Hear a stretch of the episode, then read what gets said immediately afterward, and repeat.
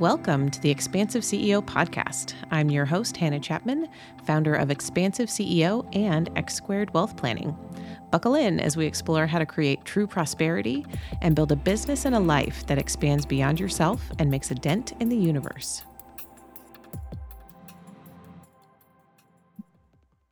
Welcome, everyone, to this episode of Investment Friday on the Expansive C E O podcast. I'm your host, Hannah Chapman, and I am here, as usual, with Mister Brad Haines, the Chief Investment Officer of Juncture Wealth Strategies. Hey, Brad, how's it going? Doing well. How are you? How was the? How was your holidays? Oh, it was so good. It was very relaxed, and uh, more so than it's been in several years, as far as like being able to really like unplug, relax. It might have also been because Christmas and New Year's were on a Monday. So it was just like, it was just like everyone was, I mean, I literally, I probably had like three or four client emails over, you know, several days, which is unheard of. Right. And it was, it was just really, really quiet. Um, And things are kind of picking back up now on January fourth, but it was like just a really nice downtime. We stayed home. Um, this year we didn't do any traveling, and it's just kids had fun with their gifts. My husband and I got to hang out. I got to knit. I haven't knitted. I if you follow me on social media, I um, posted some pictures of the like I finished three hats and a scarf, which is something I haven't done literally in probably three or four years. I haven't finished a knitting project, and I used to knit a lot. So nice going. I saw that you had a green knit hat on. Yeah, and that one was for my son. Yeah, he loves it. Good job. Good job. And a purple one for my youngest, and then my husband wanted he wanted stripes. He wanted different colors, so we did that. Um, and then my oldest daughter, I'm working on a purple hat for her. So. Cool. That's how you know things are like, like things, things are chill, right? Yeah, I had time to to just like relax and enjoy a hobby. That's fantastic. And that will help so much as we go into twenty twenty-four. That's yeah, cool. Exactly. Because we're going to talk about today, um, so appropriate, it's January fourth, twenty twenty-four. Uh, we've got an election year this year, so we're going to be talking about that, I'm sure, ad nauseum. Um, and this particular episode, we're going to talk about risk. And so this is a special episode. We are, we're not really going to talk about an update um, for what the markets are doing today. We're going to talk about the different types of risks, because I don't say this all the time, but Brad, you are You're a C F A, a chartered financial analyst, but you're also an F R M, a financial risk manager, which is another designation that not a lot of people have. Um, so right. It was one of the things that I thought was really cool when we first met, um, that you have both of those designations, and, you know, because they take a long time to get. Those are some of the hardest ones to get in the financial industry. Um, so yeah, tell us a little bit about that, and then let's do it. Let's talk about what actual risk is in a portfolio. Okay. So it's interesting because, you know, getting the chartered financial analyst designation and the financial risk manager designation is has been an interesting path to go down, because the C F A charter really taught me how to generate return. Um, it did a little risk, but it, it really gen- said, you know, here's some assets, generate a return. And that's really what the focus is on, is, you know, analyzing securities, portfolios, um, and the like to generate that return for a client. And they do a little, like I said, a little bit of risk management in there, but then the F R M takes that risk management and goes very deep into, into that one particular section. So I like to say that the C F A charter and the F R M designation are two sides of the same coin, and and being in, being having some ex- expertise in both is, I believe, really critical for advisors or investment manager managers to to use and to know, so that we can help our clients to the best of our ability.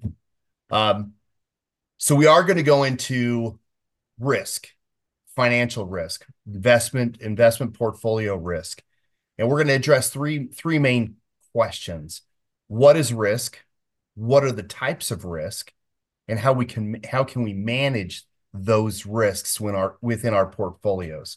Now, I'm going to share a screen with you right now, just so that everybody who's viewing us on um, YouTube or, or another video platform will be able to see um, essentially what I'm what I'm going through, my my slideshow. If you're listening to via an audio platform, we will as as best as possible try to verbally walk you through this. Um, so so don't don't hang up. Just keep yeah. listening. It will we'll try to try to do our best here. Yeah, yeah, exactly. So you'll hear everything. Um, and if you go to YouTube for this particular episode, you'll get to see something extra. Correct. Correct. All right. So let's go to the next one. Oh, whoa. That's what happens when the... All right. What is risk? So it's interesting. As I was going through and getting involved into the financial risk manager designation and just analyzing and working with clients who had real money at risk, um, I would ask them this question: what, how do you define risk? And at the end of the day, they came down with definitions that varied widely from what our industry accepted. In our industry, volatility was used as a proxy, but but it became over time more than a proxy. It became the actual definition of risk. And that's not how clients view it. Clients view it as the potential loss, permanent loss of capital, okay? Mm-hmm. Whether it's probable or improbable, it's still the potential for loss of capital. And generally, that is how clients will view it. And so what I thought was interesting is the industry viewed it one way, clients viewed it a completely different way. Both are kind of right for their specific areas, but I believe the industry needs to get a little bit closer to where clients are defining it to actually manage manage their expectations and to help them out. Um, yeah, the thing I want to interject here is that it is really interesting to think about that from an industry speak standard, right? That when financial advisors, so again, I'm the C F P side of this equation, right?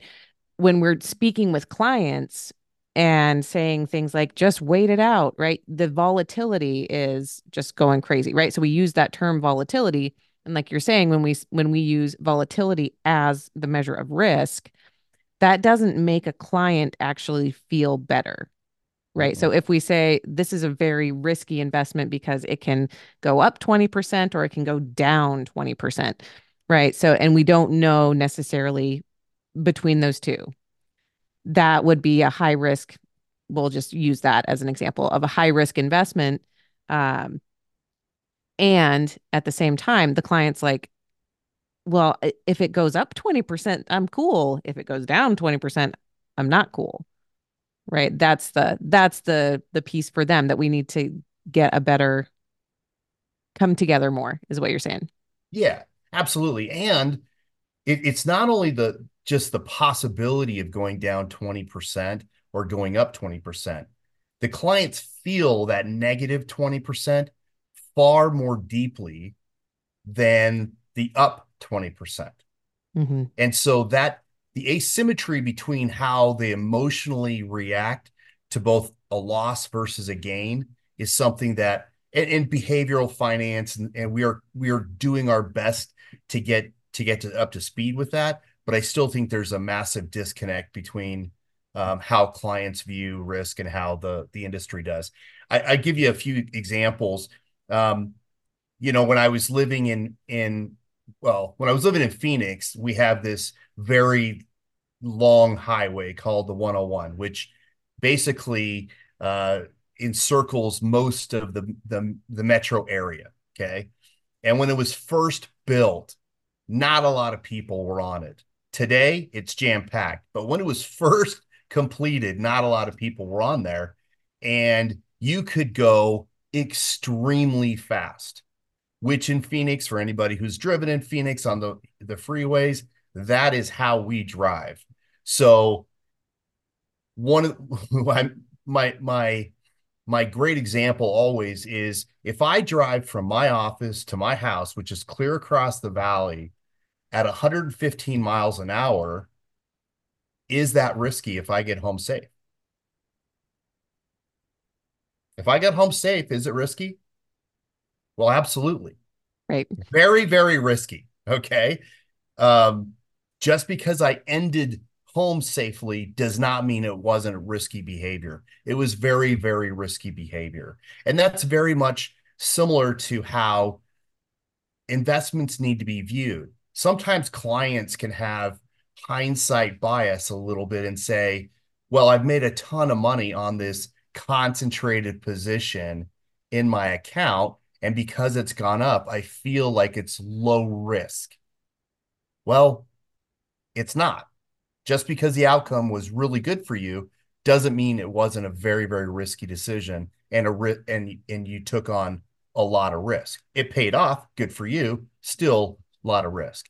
And uh, when I when I meet with a lot of clients that have these very highly appreciated stocks that they've owned that have grown to very large percentages of their investment portfolio, it's one of the things we really dive in on and saying, look, we really need to lower the risk because, because it does have such a overweight influence on the portfolio's overall return. It's just something to watch out for.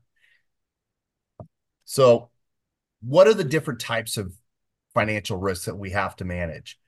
Uh, they're in four different categories, broad categories. There are subsets to these, but for now, this is good. Market risk, okay?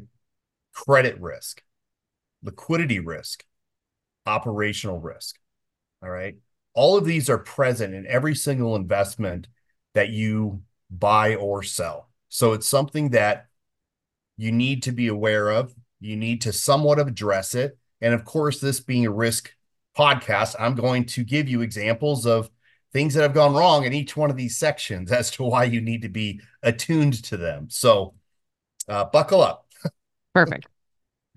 So market risk. Market risk is just the change in price. So this is volatility. Okay.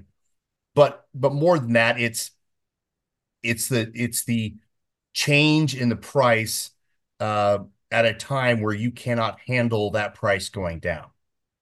So it's important to um, really dive into uh, that volatility can be a problem. Uh, it can be a big problem if you are levered, meaning you have debt. And it doesn't have to be debt on your investment portfolio, although it can be, but it could be mortgage debt. It could be debt on your, on your cars, student loan debt. That is still a leveraged balance sheet. Okay. Mm-hmm. And so as we look at an investor as a client, we need to look at their balance sheet and say, how leveraged is this person? Because if their income isn't, isn't all of a sudden goes away or gets harmed in some way, we need to be able to use these assets to support them. So uh, one example I used from this year is uh, the ten-year treasury yield, which again, treasuries, very, very safe, backed by the full faith and gov- uh, full faith and credit of the U S government. Very, very safe. However, those very, very safe investments also can go up and down a lot in price. Now, some negative examples or some examples that will show you the impact of that is uh, earlier in March of two thousand twenty-three, we had some regional banks go through some real problems. The only reason they had these problems were because they owned a bunch of bonds that were sitting at losses on their balance sheets. And at the same time, they had some depositors want to pull some money out. So not only do you have all these losses on your balance sheet because the price of your bond went down because interest rates went up, the price went down. And so as a bank, you're sitting on the balance sheet, you have all these losses, and you have depositors pulling cash out that you need to fund.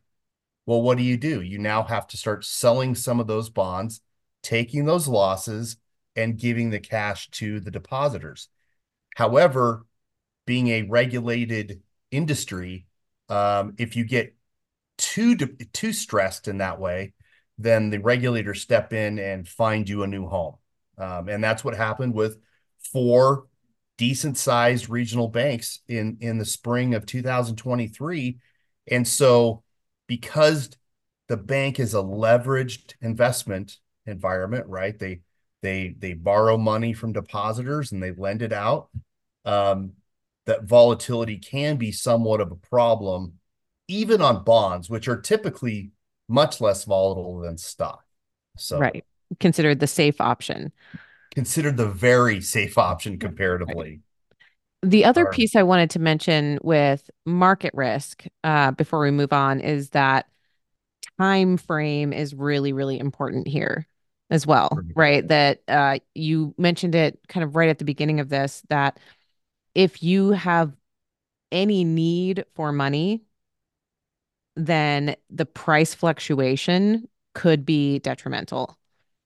So this would be like when we're evaluating risk on a client, you know, client level, like person to person, if someone, if two people have the exact same amount of money, but one person needs that money today or within the next three years, and the other person doesn't need their money for the next ten or twenty years, those that market risk is going to be assessed very differently depending on literally what is what is it that you need right now and in the near future. So that's uh, kind of what you were talking about, the subsets of these different risk types. That would be one of the considerations that we'd look at when... Absolutely. Absolutely. In fact, um, you can use this volatility or this market risk as a individual investor against the professionals because of timing, because individual investors typically have a longer time horizon. They can, they can hold for, they're usually not levered as much, particularly if you're young and you're trying to grow your portfolio.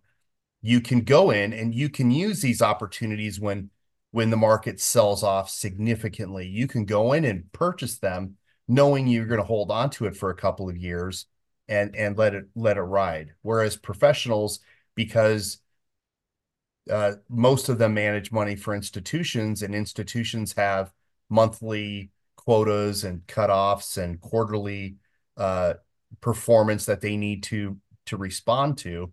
Um, generally, individual investors are in a better seat for that environment. Um, it's a little different as you age. And again, that time to live on your money, uh, generally you want to have much less market risk in that environment. But the second risk we're going to go over is credit risk. Now, a lot of people have in, in their mind, yes, attu- they're kind of attuned with credit risk, right? Um, credit risk is essentially anybody, any, any, uh, um, pr- any loss that a borrower per- gives a creditor because they're unable to make or unwilling to make those payments, the obligation, obligated payments, whether it's an interest payment, whether it's a principal payment, you can default in those manners. Um, so it's pretty easy to, to, to understand, but it can get kind of convoluted as things go through because um, there's different uh, legal environments, uh, different legal structures that, that affect bankruptcy or defaults differently. Um, so it's, it's one of the things that I think everybody uh, needs to be aware of. Um, obviously, with, you know, the same example with the with the banks last spring, we had four uh, basically default. They went to they were going down the path of of default um, before the regulator stepped in. That is why the regulator stepped in. So it's one of the things that whenever you're investing in something, having having an understanding of how creditworthy they are is a really important uh, consideration, particularly if you're buying fixed income instruments and you're going to live on the interest payments. It's something to be very, very aware of, that you need to know how creditworthy are these companies and or municipalities and or governments that you're loaning money to. Um, so it's it's it's uh, pretty simple to understand, but but uh, definitely there are tons of tons of examples of of of companies that are less than creditworthy uh, defaulting. And so this, I think, the easiest way to illustrate this for people to understand is like literally just switch the roles. So if I'm a person with a mortgage, my my credit risk to the bank, you know, I'm borrowing from the bank. So my credit risk is, am I going to be able to pay my loan payments back to the bank? And so, you know, we talk about credit scores and all those things, right? Like that's that's how we rate people. If you switch that equation, that's exactly what we're looking at is when you buy a bond or other fixed income, right? Like that's you lending money. Maybe it's to a bank, maybe it's to a corporation, maybe it's to a municipality, whatever kind of bond you're buying. But you then are the one lending the money to the bank. And then the bank is paying you interest payments. And so when we look at the credit risk, and that's going to be scored, you know, you're going to see different things like triple A or double A or triple B or, you know, different things like that. Those are what you're going to see as credit risk scores or credit scores of a business. That's going to tell you how likely they are, are to be able to pay you your payments back to you, just like if the equation was flipped and you're making payments. Exactly. In fact, your FICO score is is exactly analogous to those credit ratings, which are put out by Moody's Investment Services, Standard and Poor's, Fitch. There's a couple of others, but um, generally they'll go in, they analyze the corporation or municipality. They say, hey, based on their cash flows, their revenues, their expenses, we either believe they're good or they're not as good in terms of being able to make those payments. So it's, as an investor, you need to be really aware of, of that, because in a bond portfolio, one default, because the, the returns are so low, one default really does have a massive impact on your total rate of return. And so credit risk is, is really something that you need to be very, very educated on and tight on uh, to make sure that you're not taking those, those losses that could have been avoided. So, all right. What's next? So the third risk is liquidity risk, which most people take for granted. Okay. And ninety percent of the time, that's fine. You can take that for granted. But liquidity risk is essentially being able to sell your investment at the price being quoted. All right. Now, that seems like a very non-event type issue. And you're right. Most of the time, if you're trading a, you know, a large cap stock or E T F or a very um, liquid bond like a U S Treasury, generally that's not an issue until it is an issue. And then it becomes a very large issue. Um, couple of examples. In two thousand eight, two thousand nine, um, when we went through, we were starting to go through the real estate crisis where subprime mortgages all of a sudden became a real problem. Um, you had a lot of senior loans, which were bank loans, uh, instantly get priced at thirty percent off. thirty percent off, just right away. So you couldn't sell it without taking a big risk, okay? Now, that's different than volatility risk because this is solely based on the difference between what it's worth and the quoted value, okay? And you couldn't execute. Um, similarly, if if during the real estate bust, and I'm going to use Arizona as an example because I'm I lived there during that time, so I was very familiar. If you wanted to sell a house during that time, you had to mark it down the price quite a bit to get it to actually get a transaction done. Mm-hmm. Um, And so that is liquidity risk. So uh, you need to make sure that you know how important that is. Uh, for example, there are various uh, investment structures that have different liquidity. I used a large cap stock um, I mean, cash is obviously, currency's obviously the most liquid. You can use it at any point in time. Uh, bank accounts are very liquid. U S treasuries are very liquid. Um, stocks and E T Fs, fairly liquid most of the time. Um, there are some E T Fs and some stocks, smaller, that are less well traded, that do have um, more, uh, their liquidity is constrained a bit. So you want to be making sure if you're investing in some of these small companies that, that you, you know what type of, of liquidity ha it has there. Corporate bonds, pretty liquid. Foreign currencies, pretty liquid. Mutual funds, kind of liquid. Um, they only price, they only trade at the end of the day. So if you want it within intraday, then then then that's okay. Um, but there are some mutual funds that are quarterly redemptions, so every three months. So if they have complicated strategies on the underlying in the mutual fund, then sometimes they they allow monthly or quarterly redemptions out of the mutual fund. So you want to make sure that you know the structure and what you're buying and how that is impacted by liquidity. Now, what's least liquid? Uh, commodities, actual physical gold, physical silver, uh, physical real estate. So your home, pretty illiquid for the most part. It may take, you know, six, three to six to nine months to sell your home, depending on the, the local market at the time and, and, and the mortgages. Art and antiques, similarly, may, may be much, much less liquid, because now you have to find someone who likes your particular type of art. At the same time, they want to buy that particular type of art. So again, liquidity is usually not that big of a deal until it is.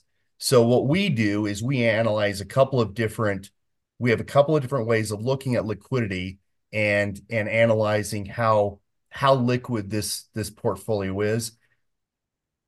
A portfolio can handle illiquidity, illiquid investments um, if it's large enough and it's not uh, dependent, they're not living on those types of uh, funds. So again, I, I'm making it sound like illiquidity is bad, and it's not necessarily bad. It actually can be very, very good, but you just need to know that that is an illiquid investment and you need to plan accordingly just in case something goes wrong. So the two things that are coming to mind with this one for me, one is that part of liquidity is, especially with, you know, stocks, E T Fs, bonds, even real estate, is if you imagine you putting up a for sale sign on any of those things, that there's a line of people that are ready to buy it. That means it's very liquid. Yep. Right. So like, I'm going to sell this E T F, and immediately you put it for sale on, you know, your brokerage account, and it gets bought right away. Literally, that's what's happening. There's a, a trade happening. You're selling it. Someone else is buying that from you. Um, and so it just feels like, oh, why would this ever be an issue? Because I put things up for sale and people immediately take them, or I have Apple stock and I sell it and someone immediately takes it. There's another person on or institution on the other side of that transaction. So that means people are lined up to buy that from you, where when things become illiquid, it could be that there are stocks that, you know, that's one of the reasons they can even fail, right? You like, you're like, I want to sell this stock. I want to sell this stock. And nobody wants to buy it. Not a single person. That has just become illiquid because no one will buy it until the price drops precipitously. And that, so that's one piece of illiquidity, right? Yep. That's exactly right. In fact, I've, I've had that example happen um, with a client who had an illiquid stock and had it out for sale for quite some time. And only as they dropped the price were people willing to step up and buy it. Yeah. And it's so interesting, right? That when we think about um, different investments that you could have, right? So those, a thinly traded stock or a unique company, that kind of thing. Um, that's one, one piece to what you said, like, it's okay for it to be part of your portfolio as long as it's not like the main part of your portfolio that you're counting on. And the second one that came to mind as you were talking were REITs, real estate investment trusts. Mm-hmm. And so those ones can have lots of different structures, but typically they are sold as and made. You have to make sure that you know, as the person buying it, that this is not something that you're going to trade on a daily basis or say, oh, I kind of want a thousand bucks out of that, so I'm just going to. That's not how REITs typically work. They're typically very um, tightly held so that the underlying real estate investments can have the chance to do what they're meant to do, whether they're rented out and, you know, the REIT is receiving income, or the buildings are sold and then the REIT receives income. So there's a reason why that that um, investment is mostly illiquid until certain points in time. And again, they can have, why would you want that? Because they can tend to have really high interest rates, really high returns. Really high income flows. Exactly. Really, yeah. And so if you're like, cool, I'm fine with this being locked up for twenty years. If I'm going to get, you know, ten percent annually straight off of this investment with, you know, and I'm not worried about it, that's great. It's okay for that to be illiquid. Um, if you need to pull that money out to buy something else, you know, if your kid's going to college in five years and you were going to use part of that money for college, that's not a good idea. You don't want it there. Yeah, that's, I mean, that's exactly right. There's a whole, there's a whole uh, classification of private investments, private equity, um, uh, private credit, private real estate that actually is paid higher rates of return because they ha they are private and illiquid.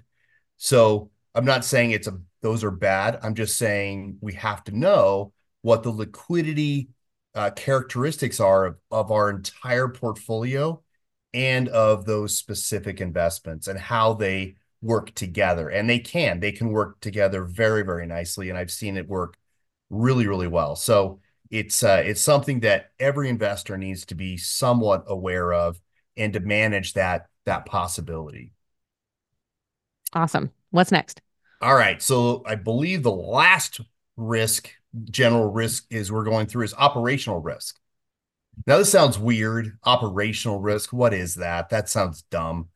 Um, but it's it's the loss. It's the potential of loss of capital due to anything else, due to to people, um, processes, procedures. Um, you know, uh, uh, the model that the investment person is using is out of date.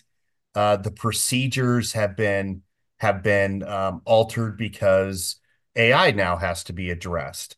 Um, cybersecurity um, um, and out and out and out fraud by an employee. Okay, so it incorporate it's a very broad category, but incorporates all of those.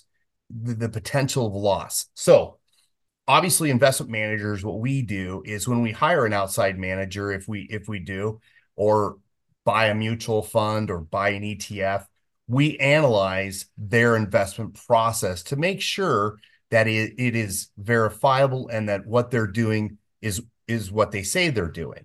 And so we verify that on a research basis. Um, additionally, though, you have to look at like the structure of the investment. Um, One example here is, um, and I, I I apologize for those of you that are listening to it verbally, but I'm going to have to go through this. Um, there's a there's a chart on this page that shows um, the Defender Fund, which the Defender Fund was is very famous because it had very it had really good, steady, most importantly, very, very steady returns of ten to eleven percent per year, like clockwork, okay? The Defender Fund had very, very wealthy investors.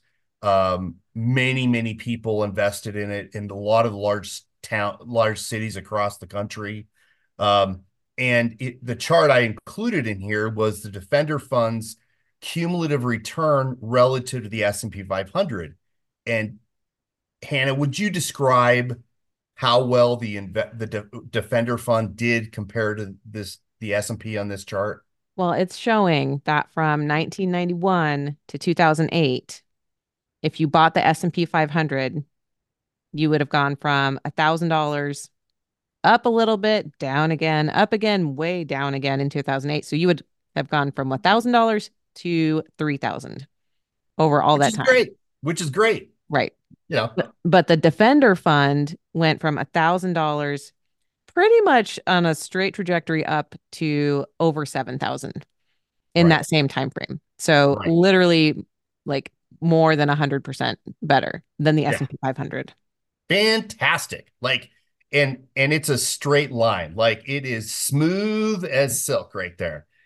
So this was a, one of the very successful funds in his, the history of investment world, until it wasn't, because this was actually Bernie Madoff's fund, who was convicted of the largest Ponzi scheme in the history of the investing world.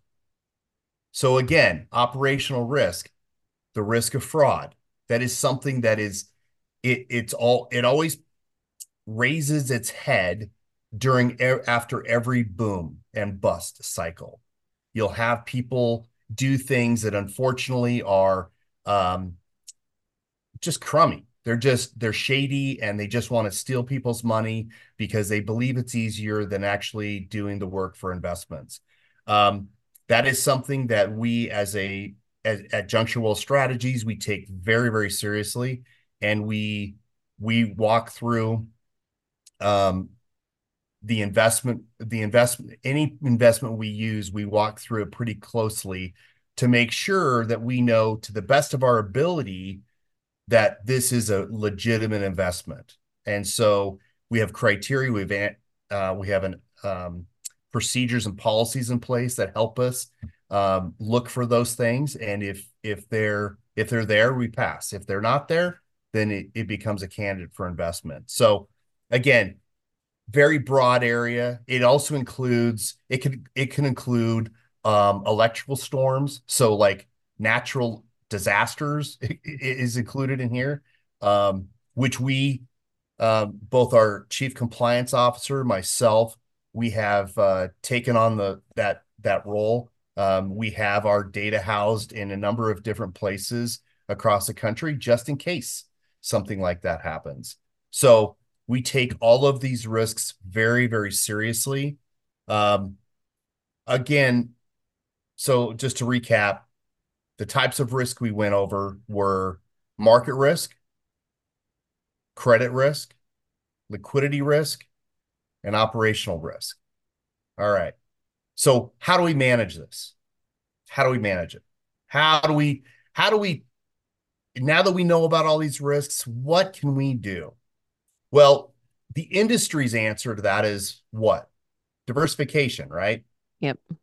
Um, and most portfolios that I've looked at, from, you know, prospects to managing portfolios for thirty years, um, most portfolios own a ton of everything. And that is their, that is the way they implement diversification. If you just own a little bit of everything, you're diversified. That's not technically true. Um, Diversification depends on the correlation between investments, whether you have a thousand investments or you have two. If they have the correlation between those is what's critical. And oftentimes people diversify or or buy so many different investments that they they actually get rid of a lot of the diversification benefit, and all they do is lower their rate of return and and shrink their standard deviation a little bit. But during times of stress, market stress, they realize they all go down the same amount together. And that's where clients get real disappointed in the term diversification. Right, because correlation, when we break that down, it means that things move in the same direction, right? Yeah. So if, if everything's, yeah. Yeah, their positive correlation yeah means they're going to go up together and they're going to go down together. And so that's that's a positive correlation. It goes from negative one to positive one. Um, so if you have two different large cap stocks, those are going to likely have really similar correlation. They're going to go up when the market's booming. They're going to go down, right? So that might be like putting NVIDIA and Amazon, right? And saying, these are different stocks. Yep, they are, but they actually move really similarly. based Correct. on what's happening in the market. So there, yeah. you're not actually getting a high amount of true diversification, because when things are good, they're going to be up. When things are bad, they're they're both going to be down. Right. And negative correlation is when they move in opposite directions. Stock A goes up, stock B goes down. Okay. Um, so that's that's negative correlation. So diversification, the way it's being implemented right now, generally isn't the best approach. In fact, it's very, very incomplete, because it doesn't, it only analyzes, it only reviews one type of risk. And it's actually a subset of one type of risk, which it only manages volatility, and that is a subset of market risk. It doesn't care about liquidity risk, doesn't care about um, credit risk, and it doesn't care about operational risk. So it's it's some of the things that we need to to to work through. Um, one of the things we do at Juncture Wealth Strategies is we we attempt to uh, manage the risk very differently than that. Okay, we we go through all four categories of risk. We analyze the market risk, the liquidity risk, the credit risk, and the operational risk on the investments for all of our clients, so that they don't have to. And then they can go to bed at night having the peace of knowing that we are looking at these types of risks. Um, you know, any investment manager and advisor should be able to walk a client through analyzing your risk factors and allocations, um, providing the risk statistics to let you know how risky is your portfolio compared to another another type of portfolio with a similar allocation. They should be able to run scenarios for you. How did my portfolio do during the, the bust of two thousand eight, two thousand nine? Or consequently, how did it do during the run-up of two thousand twenty-three? They should be able to tell you those in pretty concrete terms. They also should be able to analyze your portfolio for any concentrated positions, and and give you a plan on how to deal with those to, to the best of their ability, and to manage the tax impact if it's in a taxable account. Um, additionally, they should be able to address any operational, liquidity, and credit risks that are inherent within your portfolio, and give you very specifics on how they're doing those types of things. Um, one of the things that I've seen a lot of people do is they take a lot of risk, and they're not paid for that type of risk.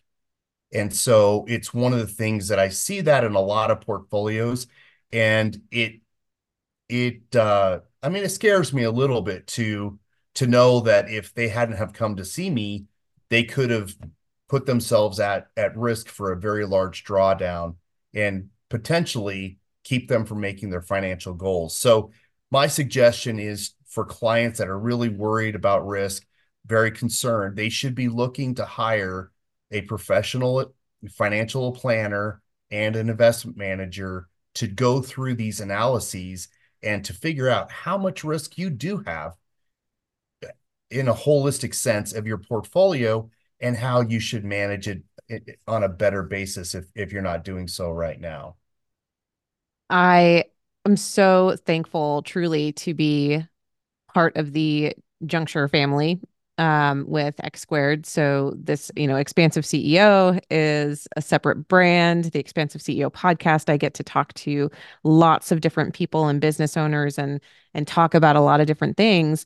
Um, but this is also in support of X Squared Wealth Planning, which is part of Juncture Wealth Strategies. And so I I like to share with people when we start to talk about investment management that there is a reason why I chose Juncture and decided to partner um, with Juncture in particular. And part of it is this, this more holistic view. So I take a very holistic view with my own clients um, from a financial planning perspective, right? We're not just looking at investments.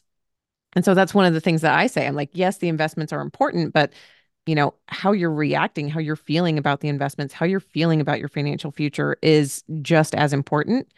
And so when I'm busy, um, you know, going into those factors with my clients, I feel very comfortable that Juncture, that you, Brad, as the chief investment officer and the rest of the team are then utilizing a very similar approach with the investments themselves.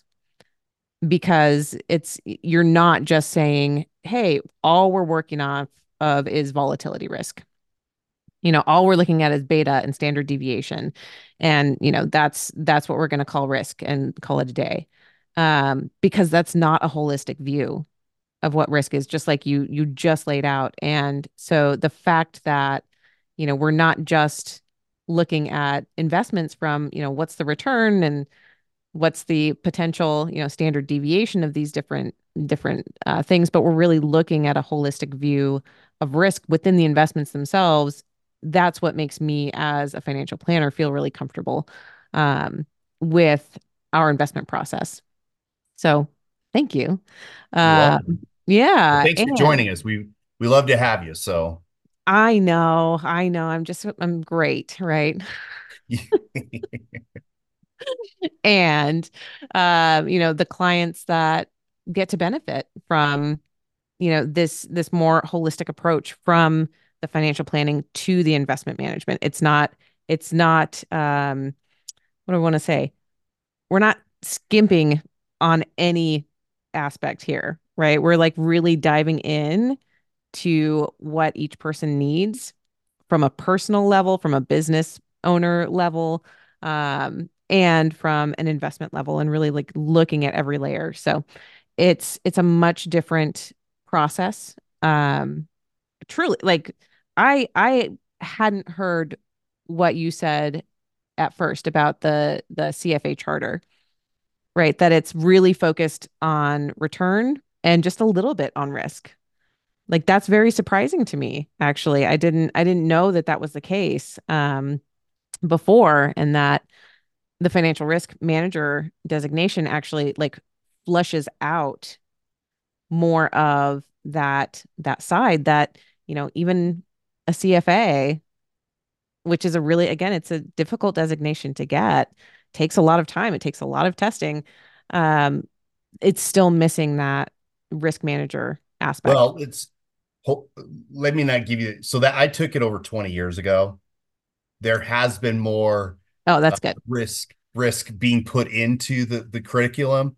So I don't want any any C F A charter holder out, holders out there getting and yelling at me, because they have been done, doing a better job at both the data analytics and in the statistics for risk.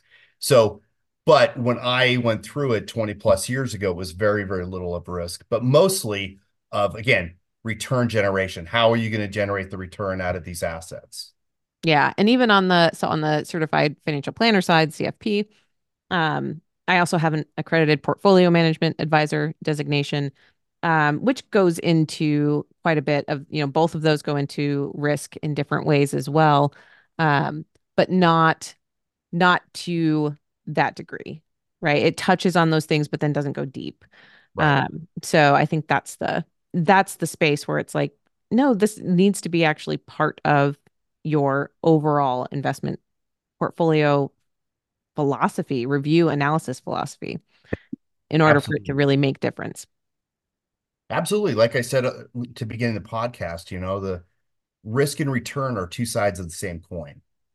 So we need to be addressing both sides with every client, because if everything was always great, then we wouldn't have to.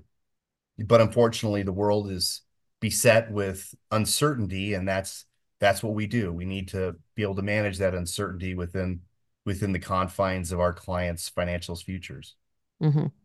Which always depends on your specific needs, your desires, how you want to live your life and experience things, um, and what you want to leave as a legacy, right? Like how you want that to be created. So those are all awesome factors to be thinking about. So thank you, Brad, so much for bringing that, the full like slide deck and everything. We we went all out this week um, with that. So I think this is a really special episode, and I appreciate this deep dive into risk. Um, and if anyone has any questions about, you know, risk factors, or, you know, wants I don't know, wants to talk to you or me about what they've got going on, right? Like, how do they get a hold of you? They can email me at bhaines, B H A I N E S, at juncture wealth dot com. And please put in the subject note, uh, podcast question, and then I'll be sure to get it. Uh, unfortunately, I get a, hundreds of emails a day. So if you put that in there, I search by that, and I then I get all the questions I, I'm asked. Awesome. And if you want to get a hold of me um, for anything X squared wealth planning related, that's hannah dot chapman, H A N N A H dot Chapman, C H A P M A N, at X numeral two wealth planning dot com. And if you have any questions for the podcast, again, go ahead and send them over. Um, or yeah, if you have any questions about financial planning or investment management or risk or anything, we would love to hear about it and address it in an upcoming Investment Friday podcast. Thanks for being here, Brad. We'll see you next time. Thank you. Sounds good.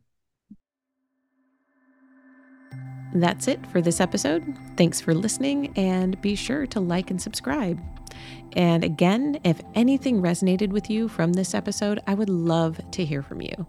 Email me at Hannah, H A N N A H, at expansive C E O dot com, and tell me about it. And if you're ready for your greatest expansion, you can find ways to work with me at expansive C E O dot com and at x squared wealth planning dot com. That's X, the numeral two, wealth planning dot com.